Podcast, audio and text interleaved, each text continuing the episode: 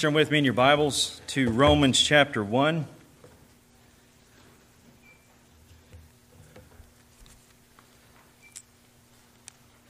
Romans chapter 1, our text will be verses 24 to 32.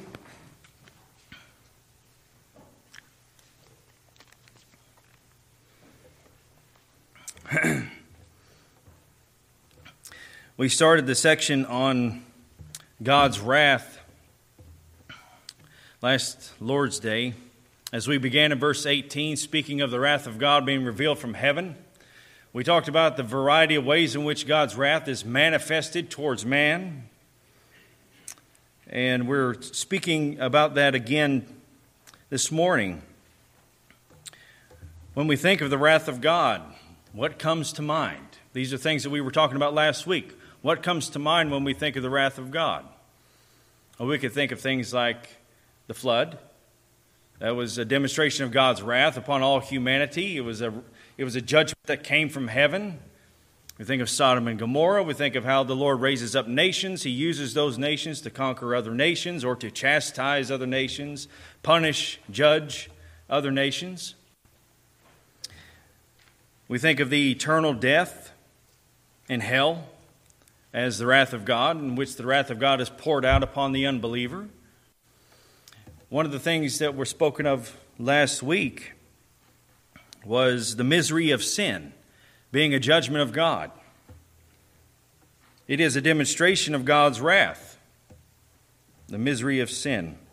Now you think about some of the things that Solomon had said in Ecclesiastes, the book that we had just finished on Wednesday nights, as he looks out over his kingdom and just looking at life in general and how miserable life is, the existence of each individual is without God. It is a miserable existence because, in his view, speaking of those things, the work of your hands, everything that you're doing, it's a constant repetitive thing. Every day you're doing the same thing over again. You're never satisfied with anything. Just as he was never satisfied with the pleasures of the world, he was never satisfied with parties, he was never satisfied with wealth. Everything that he indulged himself in, he was never satisfied. He did say this in Ecclesiastes 3:11 that God has set eternity in their heart yet so that man will not find out the work which God has done from the beginning even to the end. God has set it within man eternity and longing for eternity, longing for answers, and they cannot come to an understanding. They are left empty, and so they long for more, and never satisfied. But even more, uh, we're not just understanding necessarily the presence of sin uh, itself as being a judgment of God, which it is, the misery of sin, and generally speaking, being a judgment of God. It is. We can look at that. But our passage today is taking it even further. That what we are looking at today is not just the consequences of sin and the misery that it causes, as far as that being the judgment of God, but we are looking at what happens when God judicially abandons a people to their sin. This is judicial abandonment by God toward a particular people. What kind of misery then is brought on when, as a judgment of God, that He gives them over?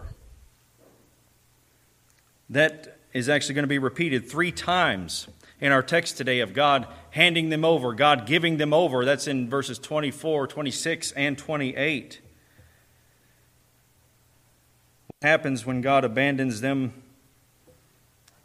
and he allows them to, to go after the, the appetites of their, their pleasure and their sin and their wickedness.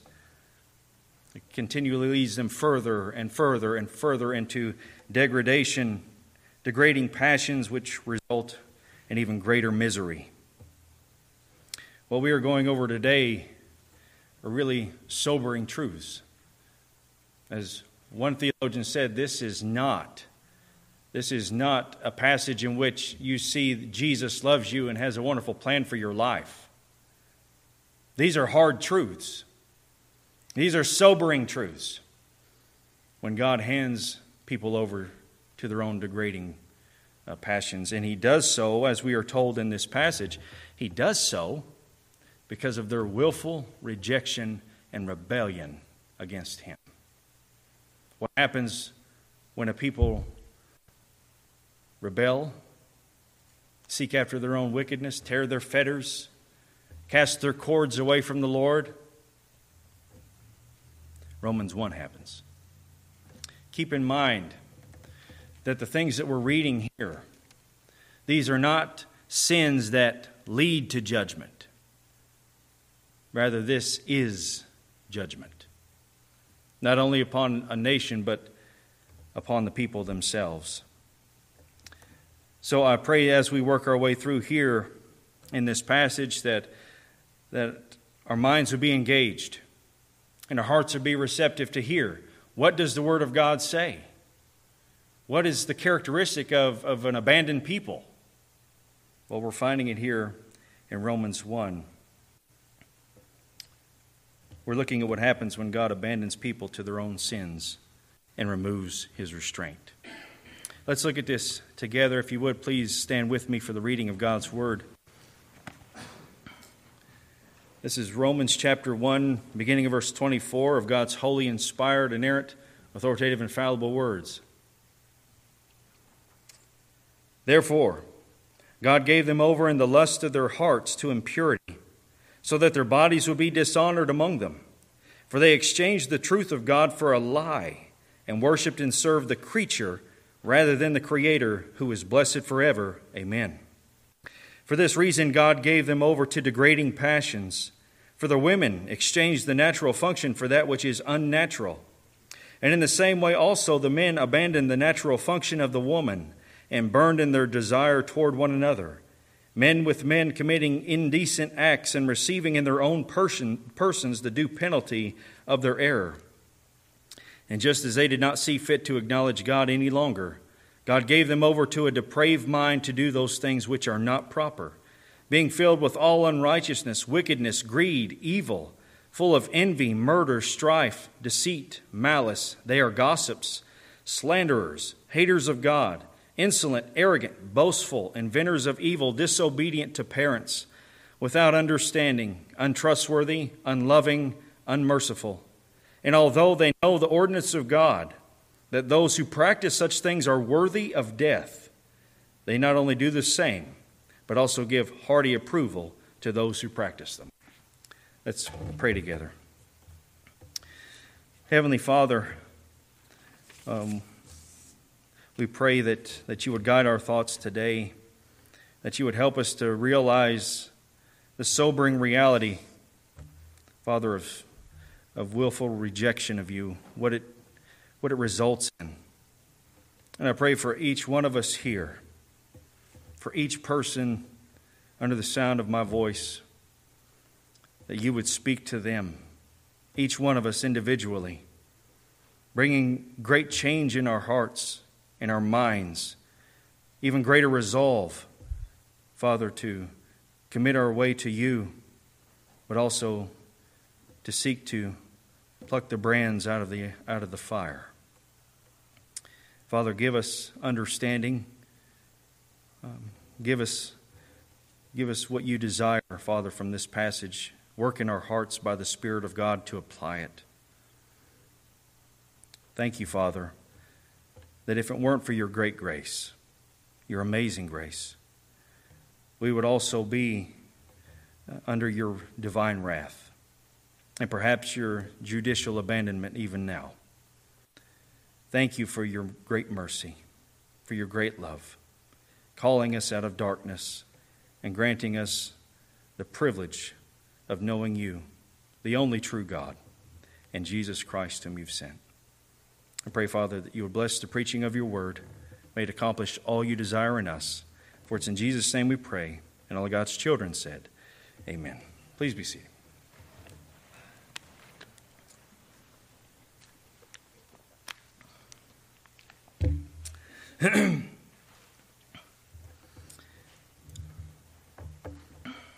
so, here in this passage, we have some very sobering truths, a sobering reality. And it is very sobering in the sense that when we read Romans 1, as we were talking about last Lord's Day, we're looking at Romans 1 and we're seeing our own nation at this present time. We often wonder, perhaps, not only because of all the, the sexual revolution things that have been happening, have happened, continue to happen, but also the abortion issue. You can't murder millions of babies and expect nothing to happen. And here we are. We, we wonder sometimes, well, is God going to judge our nation? Oh, we pray that the Lord would turn and not judge our nation, but we're there. He is judging our nation. And that's the reality. And it's because it's because of what we're finding here in Romans 1. Why? The question is is why is it that in verse 24 we read therefore God gave them over? Why did he give them over? What was the sin that was committed in which this, this people that he is referring to, and granted, again, Paul is primarily addressing the Gentiles, and we'll look at why a little later as to, as to why he's only addressing them. But why is it that he gives them over to a depraved mind? Why is it that he gives them over in the lust of their hearts to impurity? What was the sin? Well, when we look back in the previous verses, it was their willful rejection of the knowledge of God. One writer says that sexual perversion is, is the result of rejecting the knowledge of God. And that's what we're finding here.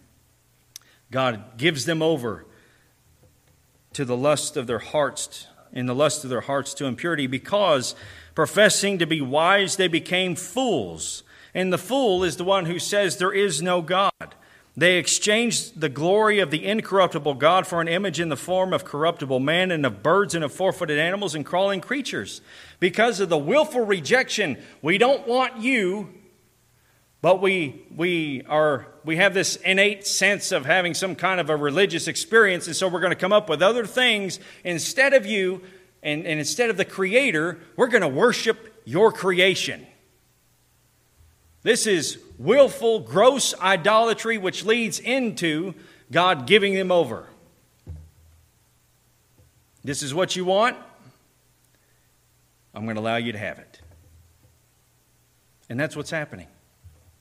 This is what's happening when it, when it comes to uh, God giving them over, and He does so because of their willful rejection of Him. I mean, if you think about our own nation and how our own nation has just fallen into such just rejection of God, rejection of anything biblical, rejection of the biblical worldview itself. Why? Why does it happen?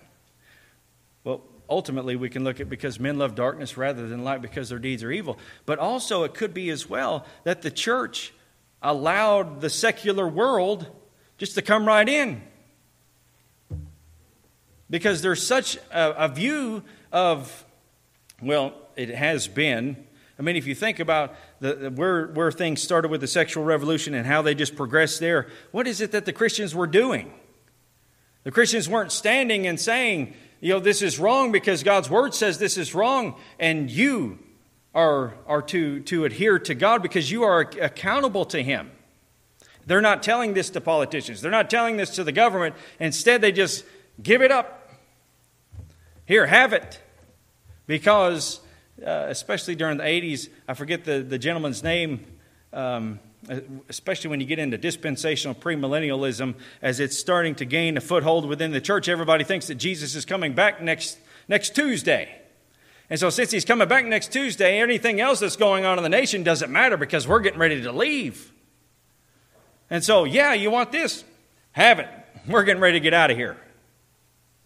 And so the church ends up giving up its, its, its position in, in, in government and, in, and having an influence there, in calling the government to repentance, and calling the government to say, You are a deacon of God and you are to minister accordingly. You are to, to do justice in the sense in which God has declared you to do justice. You're accountable to Him. Well, we don't do that because, again, so many people, this is, we're the generation. We're the generation that is getting ready to be raptured out of here so it doesn't matter how the rest of the world goes. So when that happens and the secular world begins to take over, guess what? Willful rejection of God. We're going to come up with our own ideas and our own ethics and our own moralities. The old way is done because new desires are coming in and we have to make we have to make room for everybody. And so the ethic then becomes utilitarianism that a particular act can be considered good if it brings the greatest pleasure or the greatest good to the masses. And so, if the greatest pleasure that people want is, is sexual immoralities and, and abortions and everything else that come with it, who are we to tell them any different? If that's what brings them pleasure, let's, it must be right. And so we give up our standing on a solid, solid foundation of what is right and what is wrong, and that is determined by the law of God. God, the Creator, says, This is right, this is not. Because what is right is consistent with the very nature of God, what is wrong is in opposition to the nature of God. At best, utilitarianism can only produce relative morality. And that's why you hear people talking today. Well, this, this is your truth. Well, I just wanted people to, to know my truth. It doesn't matter your truth or my truth, it only matters what is truth. Francis Schaeffer used to call it true truth. What is true truth? And, dear friends, when it comes to Christ, Christ is all about truth. He is truth incarnate, and he said, even to Pilate, I came to testify about the truth. The truth matters. And when the truth is rejected, a man's own desires come in and he begins to heap up for himself gods after his own image. And as we've been talking about, you may not see within America particular idols everywhere in which people are bowing down and worshiping them, but they are indeed committing idolatry, and they're committing it in a number of ways. One, because man is the substance of all things, they're looking to man, man is the idol. Or it could be as well, as many churches are, they heap unto themselves a God who is okay with anything that they decide to do with their life. As, as, as R.C. Sproul said, if your God is all love, no righteousness, no holiness, no justice, you're serving an idol. And that's the sobering reality. So when you have willful rejection of God, willful rejection of the created order, willful rejection of the law of God, what do you get? You get judicial abandonment. God gave them over. In this context, in, in our passage here, as one man says, that God exercises his justice not by punishment, but by judicial abandonment. He lets people go their own way. How could he do that? Why would he do that? Have you heard that saying, well, it just doesn't seem right. If, if this sin is being committed over here, why is it that God's going to uh, judicially abandon people because of this sin over here, but not these sins over here? Isn't all sin the same? No, it is not. All sin is not the same. And all you have to do is look in the Old Testament Mosaic law itself. What one particular thing committed by someone, you know, let's say if they they steal something. Well, what's the punishment for that? You steal something, you're going to pay back double what you stole because the punishment is going to fit the crime. Well, let's say you didn't just steal something, let's say you murdered someone. Well, what's that punishment? Punishment is you're going to die. You're going to be executed because you murdered another. So you have the punishment fitting the crime here, the punishment fitting the crime here. You can't intermix the two. It wouldn't be just to say, well, you murdered this person, so you need to pay restitution uh, to the family. Oh, you stole something over here, so you need to be executed. That's not justice. So when we say things like, all sin is the same, we're not paying attention to how the Scripture describes to us the punishments for sin that are given even in the Old Testament law itself. Even in the New Testament, when Jesus denounces the cities, Woe to you, Chorazin and Capernaum, for if the miracles had been done in Sodom that were done in you, they would have repented. And it's going to be more tolerable in the day of judgment for Sodom and Gomorrah than it will be for you. What is he saying? He's saying there's going to be degrees of punishment here. Not everybody that, that goes to hell ends, ends up having the same punishment.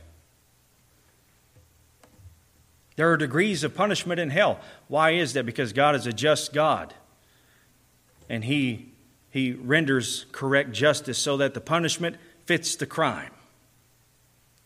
So all sin is not the same. When you have the willful rejection of God committing idolatry, heaping unto yourself a new, a new God, or even doing what the Israelites did when they came out of Egypt. You know, they made the golden calf. They didn't call the golden calf by one of the names of one of the gods in Egypt that looked like a bull, maybe Apis or another god. They called that, that statue Yahweh. They acknowledged that it was Yahweh, Jehovah, their God. But they were worshiping him in an unworthy manner. They did not recognize him as holy and righteous. So, so many churches do the same today. They go into their churches, they're going to pray, they're going to sing, and yet they're still not going to know the God in whom they are supposed to be teaching everyone about. Why? Because there's a willful rejection of the knowledge of God that is given in Scripture, so that anything's going to be allowed in the church. That's idolatry. And so when there's willful rejection, you have judicial abandonment. God gives them over. That's language that's also used of Israel in the Old Testament. God gave them into the hands of their enemies because of their rebellion. Or the Lord gave their enemies into their hands. It's the same thing. Except here, the Lord gives them over to their evil desires. He gives them over to impurity, to licentious living, to debauchery. The restraints of God are being pulled away. One writer says God gave them up in the sexual domain. So he withdraws the restraints of a mind steered by common grace, grace that causes many people to live generally, generally moral and decent lives in most situations. So, God's common grace, in which He is restraining the wicked from even doing some of the things that they want to do, He says, This is what you want, so I'm going to give it to you.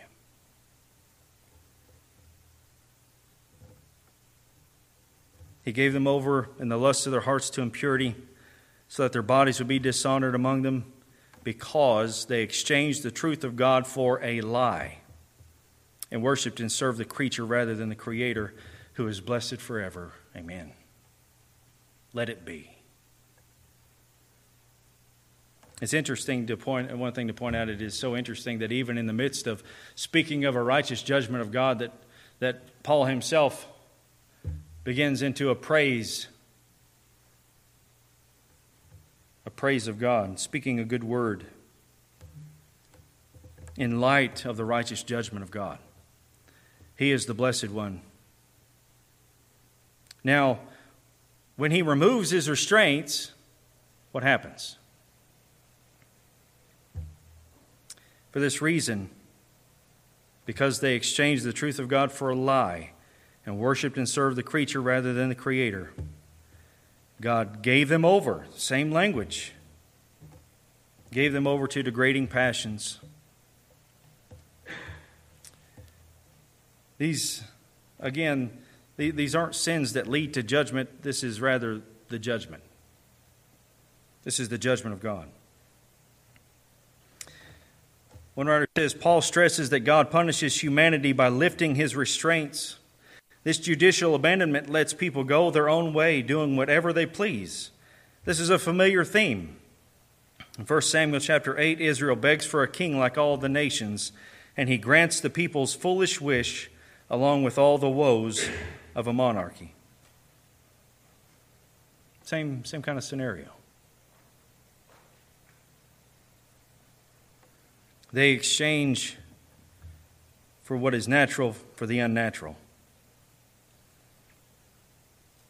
You know, some of these passages that are in the New Testament, especially, when you get into those ones that are in the Old Testament, Leviticus 18, Leviticus 20, and you begin to, or Leviticus 19, Leviticus 20, and you're talking to folks about uh, the issue of, of homosexuality and even other sexual immorality issues, well, they can relegate that to the Old Testament and they say, well, there's this big divide here, so that's all Old Testament, uh, but, but there's nothing here in the New.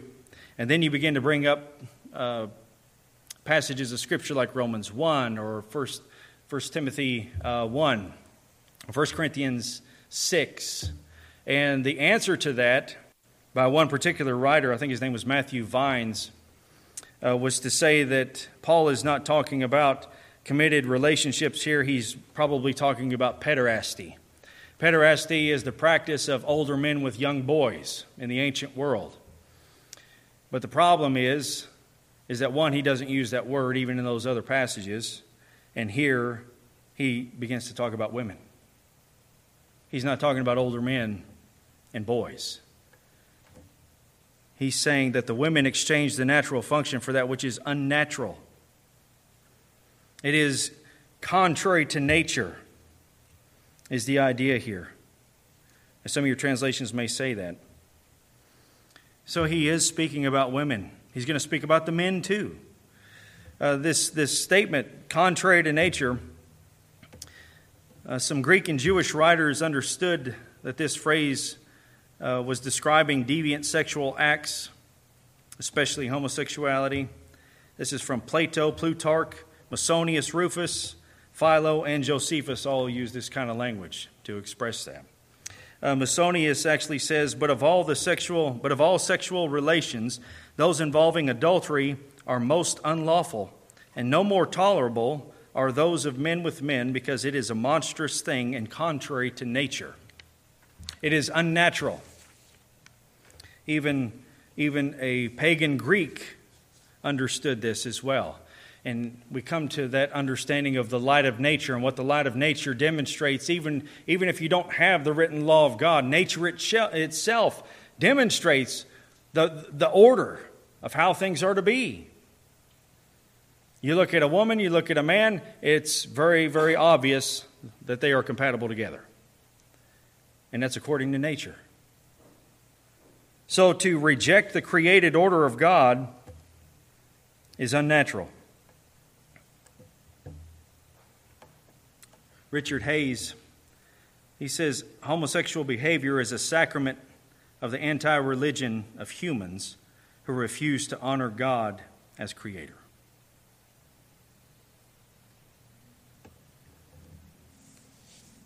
This is a slippery slope when it comes to uh, when it comes to sexual immoralities. It doesn't start here, but it ends up here. It starts out with sexual immorality even among heterosexuals promiscuity, adultery, rape, incest, any other sexual immorality thing we can, we can look at within the law of God. This is where it starts in the acceptance of these things. You know, adultery, even in some, even in some of our states, is still understood as a crime. That if you commit adultery and then you, you go to the courts in order to have your divorce, that the one who committed adultery will either have to pay alimony or they're going to lose all the assets. Why? Because it's a punishment, it's a crime. You committed adultery. But think of how accepted that these things are today in, in, in the sense that this isn't punishable anymore. Not really. It's not punishable. You think of how often it happens, or you think of divorce itself. The issue of divorce being more accepted. It's not just getting a divorce anymore because of uh, adultery or sexual immoralities or whatever. You can get a divorce for anything. And so you begin here, and it's just the slippery slope. Even further, more things get accepted. Promiscuity is encouraged, it's accepted, and it's accepted across the board. not just with the secular, but with those who are supposed to be the people of God. It's accepted. What does it lead to? Further and further degradation until God, this is the life you want, hands him over to do what is unnatural. Now, speaking just to just to clarify this, just so we can know for sure what the text says in 1 Corinthians 6, you read this in verse 9 and 10. Or do you not know that the unrighteous will not inherit the kingdom of God? Do not be deceived. Neither fornicators, nor idolaters, nor adulterers, nor effeminate, nor homosexuals, nor thieves, nor the covetous, nor the drunkards, nor revilers, nor swindlers will inherit the kingdom of God. Such were some of you. But you were washed, but you were sanctified, but you were justified in the name of the Lord Jesus Christ and in the Spirit of our God. Now, the words here, effeminate and homosexuals, uh, they make the, the they try to make the case that homosexual is a is a new modern word. That's not what Paul was referring to. Um, in that particular passage of the men who practice homosexuality, there's two Greek words that are used here: malakos and arsenokoites. Malakos means soft, used for soft clothing, sexualized men, and men who are the passive partner in homosexual activity. Arsenokoites comes from the Greek version of the Old Testament uh, of Leviticus chapter 20, verse 13, when it says, Whoever lies with a man as with a woman in bed, they both have done an abomination and are liable to death. The word uh, is denoting men who bed other men in 1 Corinthians 6. So the two words there are forbidding every conceivable type of same sex activity.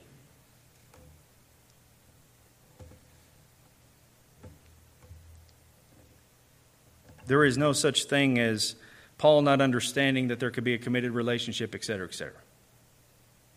And again, this is heavy stuff. This is reality. This is sobering reality when it comes to this issue.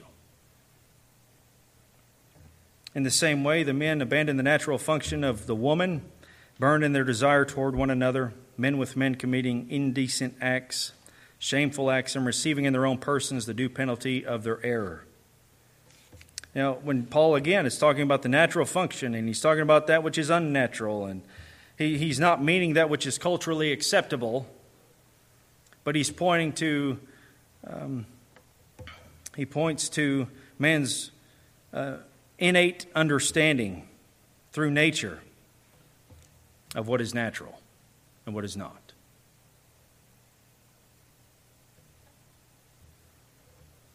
They receive in their own persons their due penalty. That could be in a number of different ways uh, to be understood. You know, when you think of this whole issue and, and you, you wonder, okay, well, what, what things can be understood in that? Well, we can look at it in a, even from homosexual, heterosexual, when you're talking about sexual immorality, you can be talking about uh, the sexually transmitted diseases that are there as being part of the,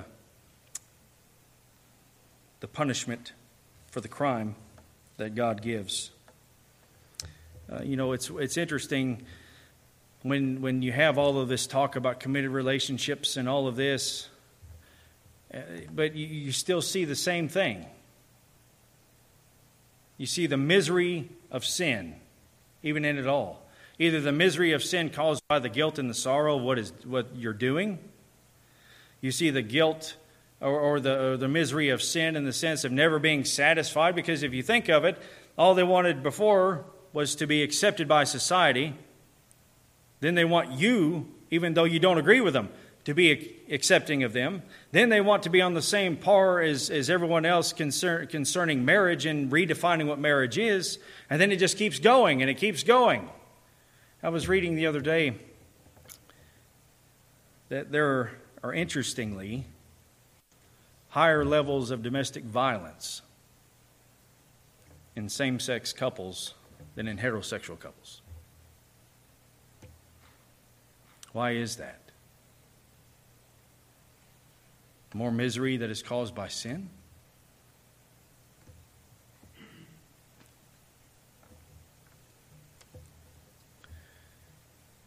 God has placed, placed man with restraints. By his common grace, those restraints are taken away. And when people are allowed to do whatever it is that they want to do, in the sense that God no longer holds them back, it does not bring about what is joyful. We were talking about the transgender stuff last week. Think of all the misery that's caused there by 28,000 people who have detransitioned. 28,000 thus far. And I didn't just pull that number off of Fox News or somewhere wherever else. I was listening to a podcast of two transgender people who were talking about this issue and talking about how wrong it is that kids should be allowed to do this before they're 18. They come up with a number 28,000 who are permanently scarred, their bodies mutilated.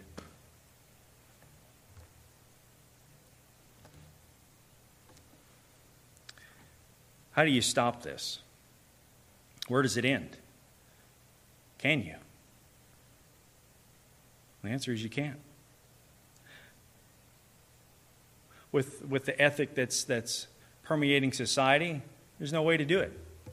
Because it starts with heterosexuals and adultery and promiscuity. Then it moves into the homosexuals. It moves into the transgenders. And now you have minor attracted people who are wanting their rights too. Minor attracted people, otherwise known as pedophiles. You got the sexualization of children polyamorous relationships, polygamy. How do you stop it?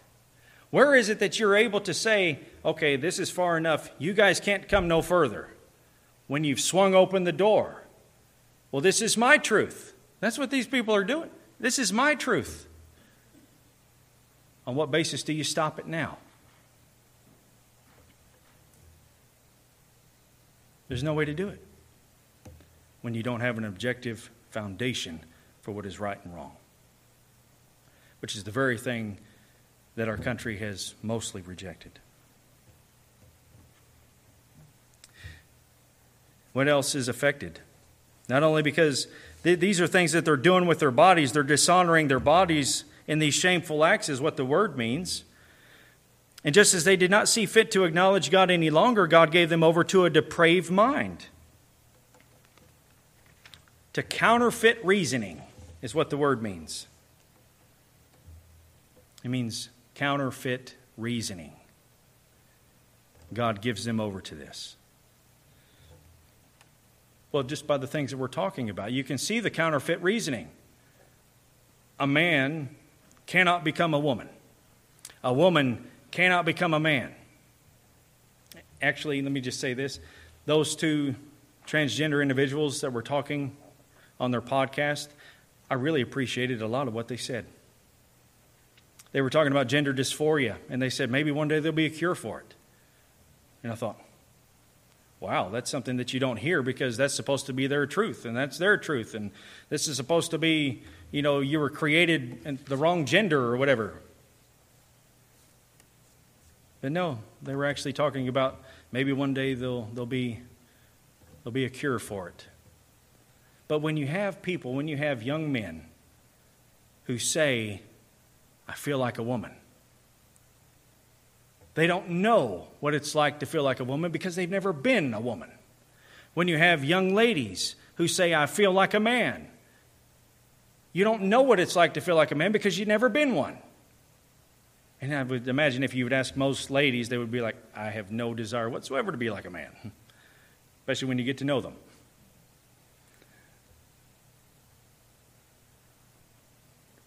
But you think, you think of the reasoning, the, the, the counterfeit reasoning that's there.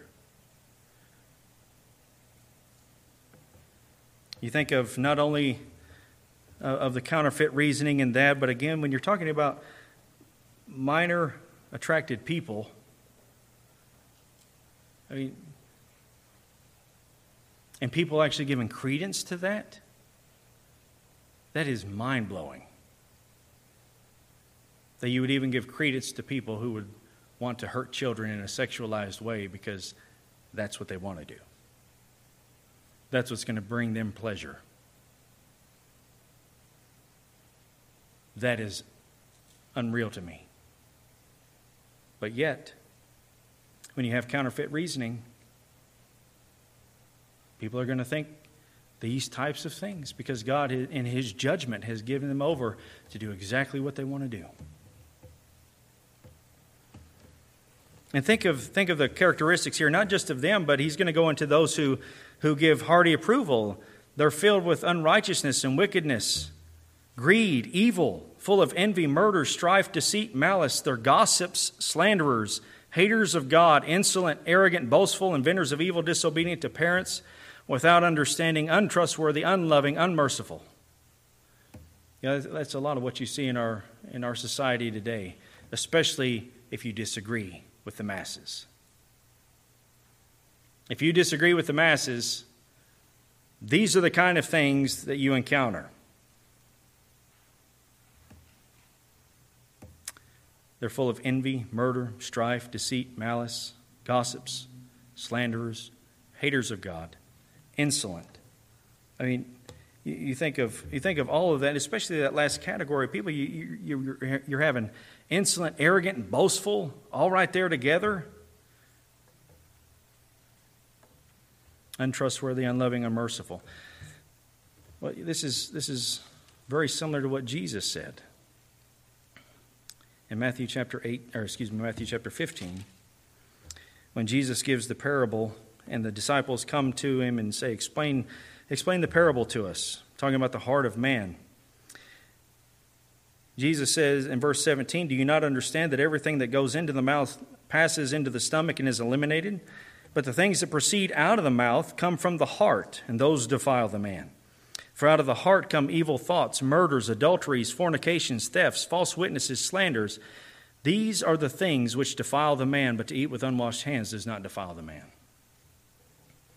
These, these are the things that, that proceed out from a, a an unbelieving heart, an unregenerate heart. Many of the same things that even the Apostle Paul is speaking of here.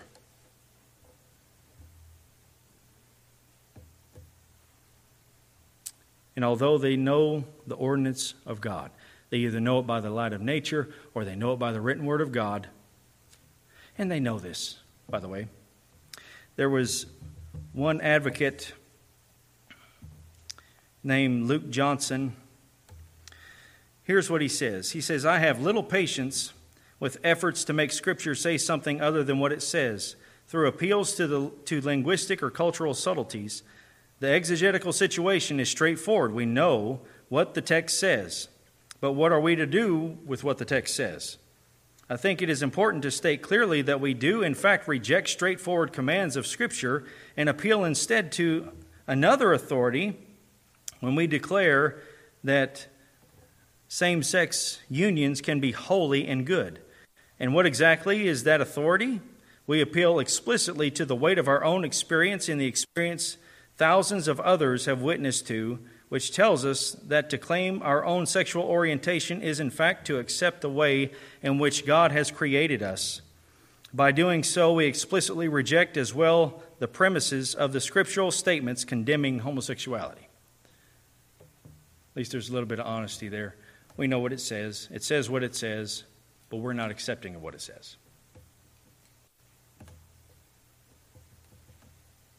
It would do well just to admit that sort of thing.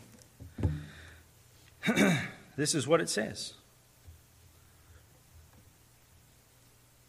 And yet, even though they know what it says, they know the ordinance of God, that those who practice such things are worthy of death, they not only do the same, but also give hearty approval to those who practice them.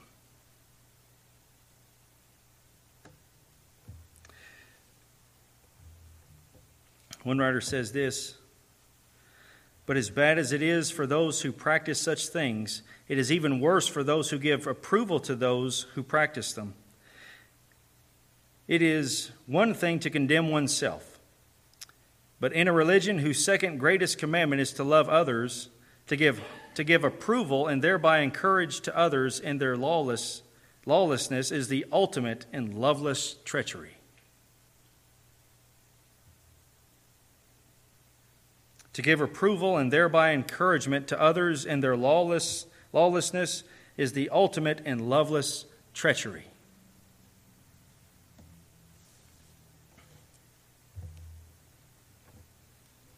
There are so many. I was reading um, a couple days ago, whatever, because this is the Culture's Pride Month and all of that. You have um, those who, who are professing believers who who have this, this particular meme that's going around that um, I don't fly the, the, uh, the gay pride flag outside my house. Um, I forgot what the first reason was, but they do so to tell their neighbor that it's safe there. And I thought, you're, you're telling your neighbor that you support them and that they can know that you're not going to judge them and it's going to be safe there. And I thought about that, that, that, that statement that to give encouragement to others in their lawlessness is the ultimate and loveless treachery. There is zero love, none, in giving acceptance to the unacceptable. None the most loving thing that anyone can ever do for our loved ones, for our friends, for whoever that we know. Regardless if it's this issue or it's another issue, the most loving thing that you can ever do for another is to tell them the truth. Don't leave them in their error. That's not love. That's basically saying, according to the book that I, am supposedly going by, I know what's supposedly, supposedly coming at the end of your life, but I want you to know that I support you heartily in all of this. I want you to know that hopefully God will have mercy. I ain't going to tell you that, but I want you to live your life. I want you to live out your truth. That's, that's not love. That is probably the ultimate form of hate. You have to really hate someone to encourage them in their sin that they're going to endure the judgment of God on.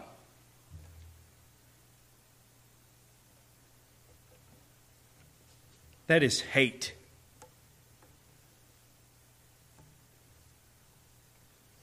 What are you to do? You're supposed to be saying, Stop! Don't go no further. Let me tell you what's coming. But there's good news because Christ has come. And just as Paul says in 1 Corinthians 6, when he was going into that listing of all of those, he said, Such were some of you, but you were washed, you were justified in the name of, of our Lord. You can be delivered from this. If you've ever listened to Rosaria Butterfield, who gives her great testimony, she lived 20 years as a lesbian, as an advocate for the LGBT community writing a number of articles, everything against the Christian faith because that's the enemy, because the book says this and we don't want that. 20 years. And she started uh, into her first uh, relationship when she was in college. She's well into adulthood, 20 years later, obviously. But she put in she put an ad out uh, for someone to give her some understanding of certain things within the Bible and whatever. And a Christian minister took her up on it. And so he contacted her. They sat down together. They talked. Eventually, he got her just to come to the churches to see look, this is what it's all about. It's not what you think it is. She came, and throughout this, this friendship for three years, coming off and on to the church, she was converted. The Lord converted her heart. And then the hard part came. because she had to break it off with her lover. And then she felt the alienation of her, all of her friends that were supposedly so supportive of her. They'll support, support you whenever you're in agreement. Not so much if you choose to do something different. But she has a wonderful testimony of what God has done. Now she's married, she's had kids, she gives her testimony everywhere. Because God can do that. God is able to do that. We don't tell people God created you this way.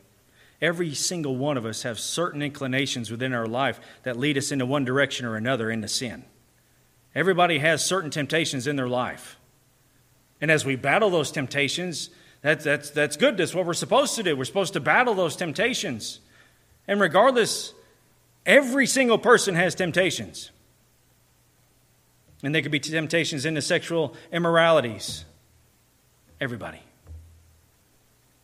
But if you then choose to indulge in your temptation, that is a choice, a conscious choice that we make to do that. We are choosing to do that. Now, what then are some things that we can do. Because this is the sobering reality of it all. It's a judgment of God. It's a slippery slope. It just keeps going further and further. And the misery of sin is, is going to manifest itself in a variety of ways, like we've been talking about today. But here's, let me just cover this real quick. Because one of the, one of the arguments against you know, the scripture uh, or the scriptural stance on this issue is Jesus never said anything about homosexuality. If it's so important, then surely Jesus would have said something. If we just put our thinking caps on for a moment, whenever God speaks in the Old Testament, that is Jesus speaking because he is God. You can't divorce the incarnate Christ from the second person of the Trinity who has existed from all eternity. When the Word of God says, This is Jesus speaking. Well, why didn't Jesus mention anything in the Gospels? Why, why is anything like that recorded? Well, one thing that you can look at is that Jesus did affirm the created order when he talks about male and female from the beginning and them coming together, this is marriage. But he didn't have to say anything to a people who already had the law. They already had the law. So it was not necessary for Jesus to bring this issue up to a people who already had the law. Well, why is Paul bringing this up? Because, again, he's mostly talking to Gentiles who do not have the law. Well, that's, that's Paul. What Jesus said is more important. Well, Paul claims that he learned his theology from Jesus in Galatians. So, the very thing that Paul says as an apostle of the Lord Jesus Christ, he is saying it by the authority of Christ himself. Now, covering that, this is, again, this is a weighty, weighty subject. What are the things that we can do? Well, one of the very things that you can do for those whom you know and that you love is one to express to them your identity is not determined by who you are attracted to. That is not your identity. That is not your purpose in life. That's not what gives you meaning. Your identity is in the one who created you because you are an image bearer of Him. That's your identity. That's where you find meaning for your life, is that you are an image bearer of God. That's what we tell them, because that is true. Every person has dignity and they have value as an image bearer of God. And when you tell that image bearer of God that you're okay the way that you are, and that I want you to live a great life and I want you to live out your truth, you are denying the dignity and the value of that person as an image bearer of God.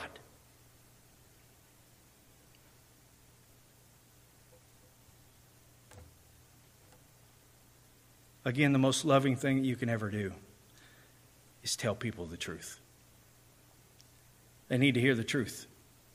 And they need to hear what is the solution. This is where I find myself. I find myself being attracted to the same sex. What am I to do? Well, you don't say, well, your life is just hopeless. You can come to Christ, but you're, you're just going to have a miserable existence there too because this is never going to be changed for you.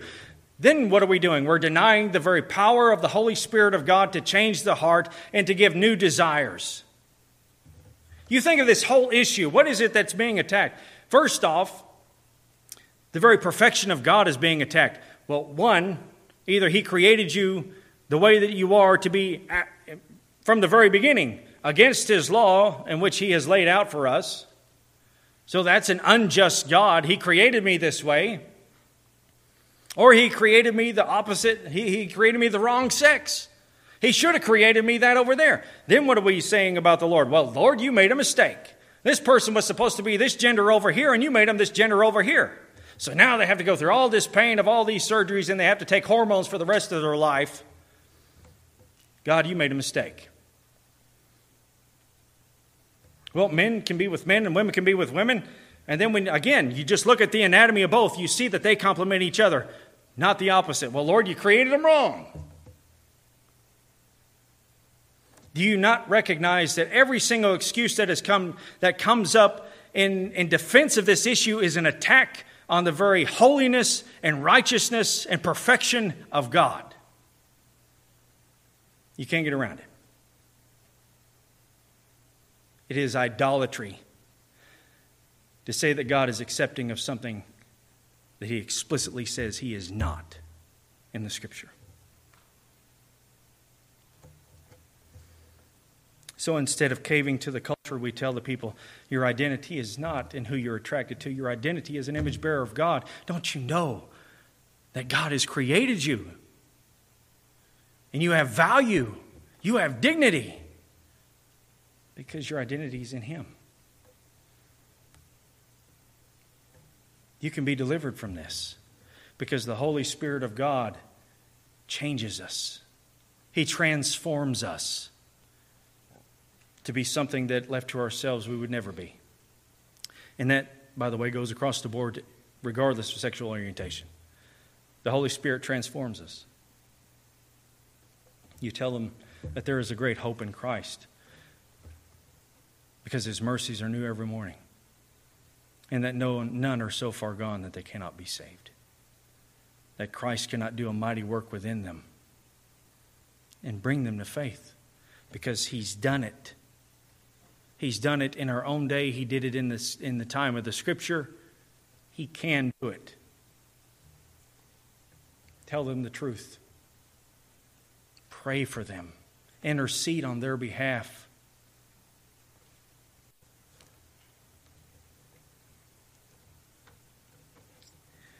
Sometimes, regardless if it's this particular sin or it's another, we all find ourselves somewhere on the spectrum here, always battling against sin, always battling against sexual sin. And often it begins in the mind. It begins in the mind. We feed it. We indulge in it in our minds. Sometimes it may stay there, but it's still sin. Sometimes we act upon it, and it's sin. But again, it goes back to this that there is hope in Christ. None are so far gone that they can't be saved.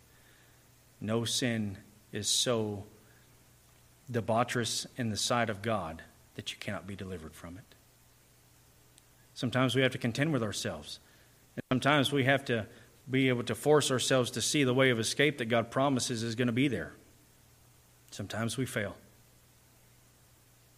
but his mercies are new every morning. And that's the good news. If we want to love our neighbor as ourselves as what we're commanded to do, then we tell our neighbor the truth. And we tell them in a way that we can actually show concern for them because we actually do love them and we actually do care for them. So express that to them. Your identity is in Christ. You have a hope in Christ. Christ can transform you as he has others. Just as he does us, we're still, we're still being transformed often. We still have sins that we contend with. We're still fighting them. But the battle rages on. You don't just give in and say, This is it, so I'm going to celebrate it. That's not how we do things. We don't celebrate the sin for which Christ was punished so severely for. We don't celebrate it. We need to abhor it, fight against it, and ask God to help us and to continually transform us to be what He desires in us. There is hope, dear friends. And there is hope. That, that is the hope that we tell our friends and our family, our loved ones. We don't give up. We pray, we intercede, and we tell them the truth. And I pray that we would all uh, seek to do that. To actually show love is to tell the truth. If you really want to hate someone, tell them a lie. There is no getting around that. I pray that the Lord would help us to have the courage and the resolve to tell the truth. Let's pray together. Heavenly Father, Thank you.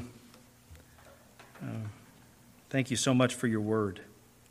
Because it is through your word that we have a true understanding of what is good and right.